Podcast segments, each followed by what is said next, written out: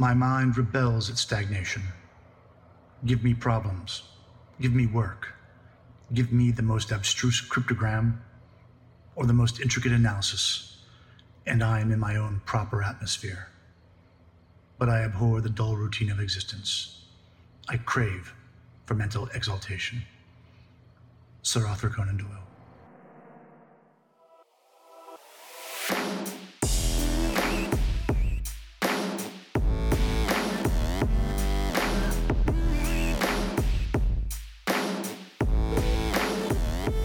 Hello and welcome to the Proper Atmosphere podcast powered by Soul Performance Academy. I am your host, Dan Mickle. The Proper Atmosphere is a weekly podcast focused on answering your questions about mental performance, coaching, and lifelong learning. The Proper Atmosphere is proud to be sponsored by It's Called Normal Athletics. ICN Athletics makes the extraordinary ordinary through adaptive beach volleyball. Everyone should have the opportunity to enjoy and excel at the sport and ICN offers the programs and educations to make it normal for adaptive athletes to play on any court. Help them make beach volleyball court a place for everybody. For more information or to make a donation to the 501c3, please visit icnathletics.com. Thank you, and they'll see you in the sand. And thank you to John and Dave and everyone involved with It's Called Normal Athletics. Check them out, icnathletics.com. All right, episode 19 and the title of this episode is Letting Down My Coach.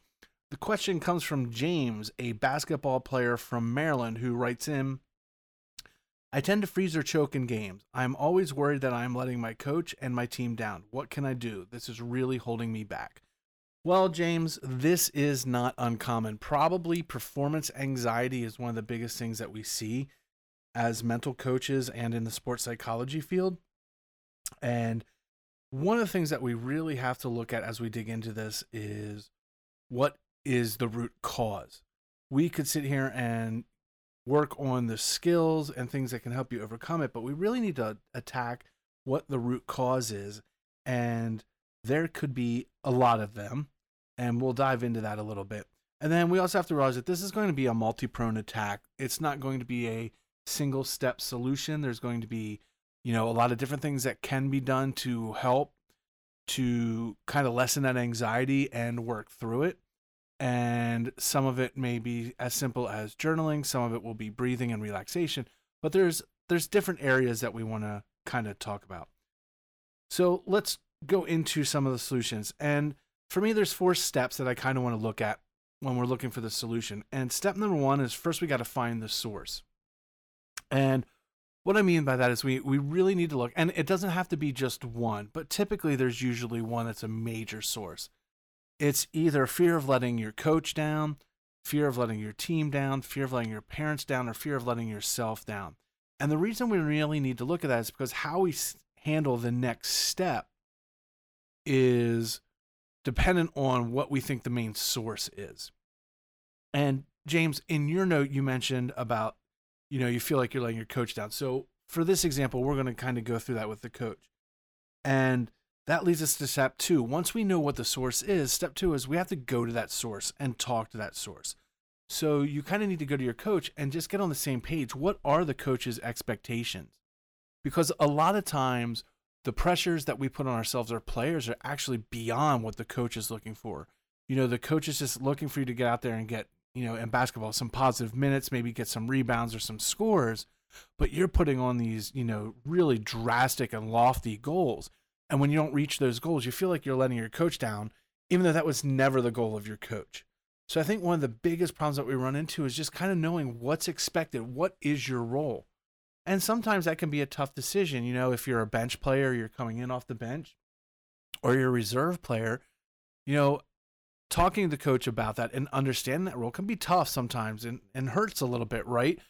But it lets you know where you're at. And that gives us two things. And, and not to go off on a, a separate tangent, you know, that helps you with your goal setting and your roadmap and how you want to improve because you know exactly where you're starting from.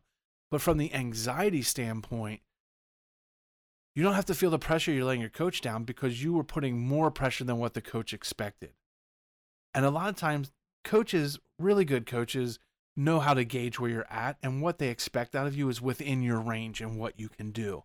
But again, a lot of times we just go way over and above and beyond that. And we we feel like we're letting them down and we just have to really look at it. So that was step 2, talk to the stores. Step 3 is huge and I know I'm going to sound like a broken record cuz every week I say the same thing, but it really does a lot of this leads back to this is you got to journal what you're doing so that you can see your growth and your ability. It's really easy to say, I want to be a better basketball player. I want to be a better shooter. I want to be a better skier. I want to be a better swimmer. But if we're not actually writing down and tracking, how do we know we're getting better? Because a lot of times it's the little stuff that we're getting better at that isn't a metric on the stat sheet. So we can't look at and say, okay, I had this many quality minutes in a game. You know, how do we know what those quality minutes are? And that's where the journaling process comes. And what happens is we start to get that little critic in our back of our head telling us that we're not playing well enough or we're not doing well enough. And we need to kind of silence that. And, and that'll go to point four here in a little bit. But how it relates to journaling is that's going to give us the proof that we need. That's going to show us I've worked hard.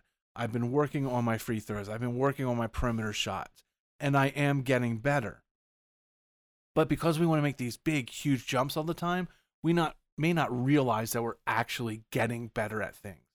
And and that can really, really be the issue. So we want to make sure that we are journaling and writing down what we're doing so we can say, okay, I've maybe gotten 5% better. That may not feel like a big jump, but it lets you know that you're still moving in the right direction. I'm not going backwards or I'm not getting stagnant with my abilities. I'm still growing. It's just not huge leaps and bounds.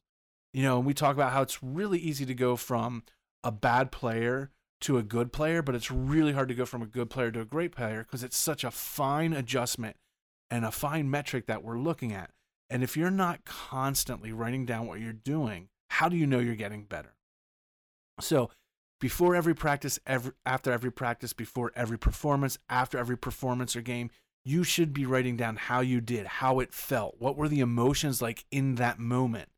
Not just, oh, I played well, I played poor, I played crappy.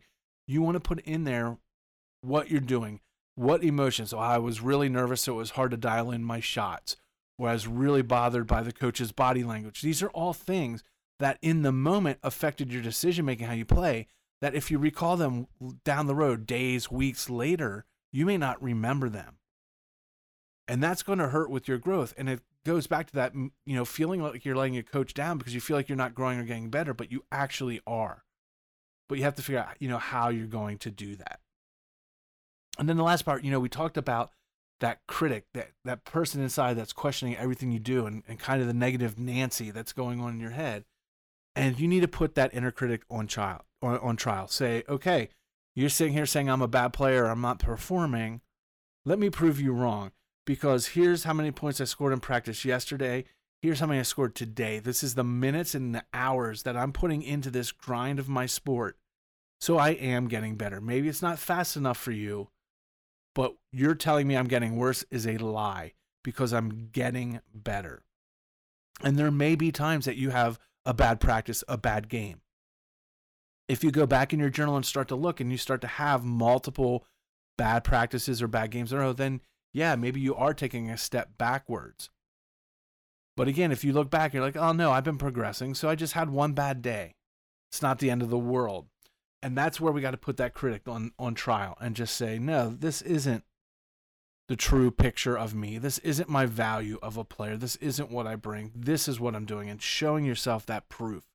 These are the minutes that I'm putting in. Now, I tend to be an over journaler. So when I would practice, or even today when we have practice, I write down almost everything. This is what we did. This is how I rated it. This drill was a five out of five. This drill was a two out of five. So was it because I didn't explain the drill correctly? Is the drill not set up right? Or are the players just not into it? Because it'd be really easy to say, well, that practice stunk because I didn't plan it well.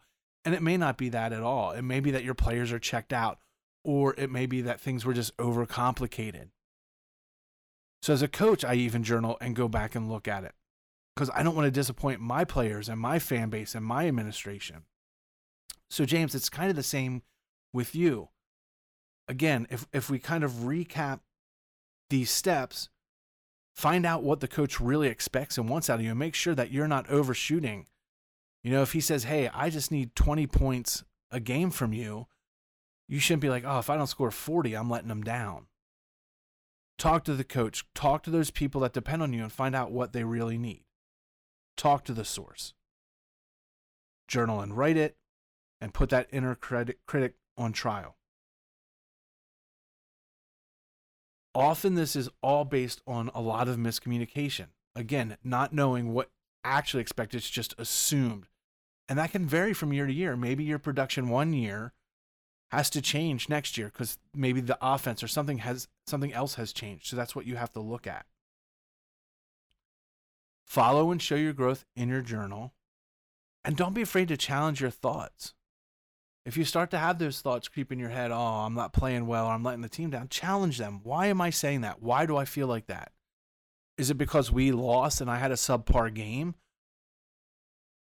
You know, maybe you were getting double teamed, or maybe the other team was basing their whole defense around you. So it's going to be a lot tougher of a game. You can't shoulder all of that. Sure, we want to fight and get through it and learn to get around those double teams and all those things, but it's not always up to you to find the way out.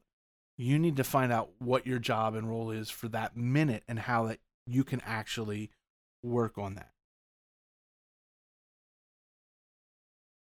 So, James, I hope that starts. Uh, the process is the same. I know we went down the coach route because that's what you said. But for those that listening and aren't sure, you know, the same route goes with for parents or teammates. You know, a lot of times we feel like we let our parents down. They're driving us to practice. They're at every games, and then we perform bad. We feel like we let them down. But most of the time, parents are just happy to see you doing something. They hurt with you when you don't have a good game. But it's rare that we're letting our parents down. But we feel that way because we don't have that communication with them to see what they think, what's expected, and get on the same page. Same with teammates. You miss that game winning shot and you feel like you let the whole team down. But they trusted you. They know that it's not a given that you're going to make it, but they trusted you to take that shot. And you probably put yourself in the best position to do it. You put in the time and practice, you put in the extra minutes, you put in the film study. So you're not letting them down. It was just a missed shot, and it hurts and it stings. But it wasn't because you didn't try, it wasn't because you weren't prepared. So you can't feel like you're letting them down. You can be upset, disappointed that you guys lost the match or the game. But don't feel like you let your team down because you missed a really tough shot. Because if no one missed a tough shot, you probably wouldn't have been in those positions to begin with for the game winner, right? So again, I think the number one thing when it comes to feeling like we're letting people down is communication and going to that source and finding out what's expected and how that can work out. It can come from multiple sources. It can be your parents and your coach nothing changes. You just go to both sources and find out what's expected. Talk it out, find out, find out what your role is. Then start to journal and show your growth. Show how you've become a better player in October since August. The minutes and the hours that you put in in training, on the court, in the film study, in the weight room, speed and agility, all that other stuff that goes along with it. You see that in your journal you're not underperforming because you're sitting on the couch eating chips. You're still working. And chances are you're still better. You're probably faster. You're probably stronger, a better shooter, better defense. It's just in this moment, it felt like you weren't at your best. And if you were prepared, you put the time in, then hold your chin up high because you did everything you could and the chips just didn't fall your way. That's not letting teammates down. That's called sports, athletics, life. Letting them down is when you don't prepare. Letting them down is not doing the film study, not getting in the weight room, not being mindful in practices and just going through the motion. That's letting them down. But putting in the hard work and it just not working out in that moment, that's not letting them down. That's just the situation that happened, the cards you were dealt. All right, James, I hope that answers your question. And I hope that you have a wonderful rest of your season. And anyone out there that wants to reach us, podcast at properatmosphere.com is our email. You can reach me directly across all social media at Real Dan Mickle. Check out our sponsor, Soul Performance Academy, soulperformanceacademy.com, and at 717 Soul across all social media. And of course, our friends at It's Called Normal Athletics, icnathletics.com. And we would love it if you would rate this podcast, share it, comment on it, like it. Let's get some communication, discussion out there. And really would love to see it move up the ranks on Apple and Amazon, Pandora, Google Play, all the places that's at. So please, please, please show us some love. And then lastly, be on the lookout. Soul Performance Academy, we are dropping a new program called the Revision Program in February of 2023. And you'll be able to find out more information on soulperformanceacademy.com. Click on the revision link, and we're going to change how we're train- training athletes and our, our younger athletes. And I think it's going to be a great program. Got some teasers out there. More information will be up on the website by the first of the year. But please check out that program. Peace, much love, don't suck, and we will see you all next week.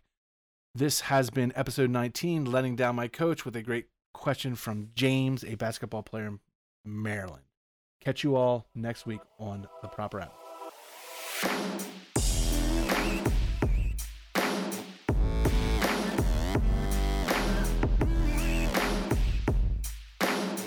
Thank you for listening to this episode of The Proper Atmosphere, hosted by Dan Mickle and presented by Soul Performance Academy. Please send all your questions, comments, or inquiries to podcast at properatmosphere.com or reach out to us across all social media at 717 Soul. We look forward to answering your questions in future episodes. And remember, you can listen to the proper atmosphere on any popular podcast service such as Google Play, iTunes, Pandora, and Spotify. Thank you and have a great day.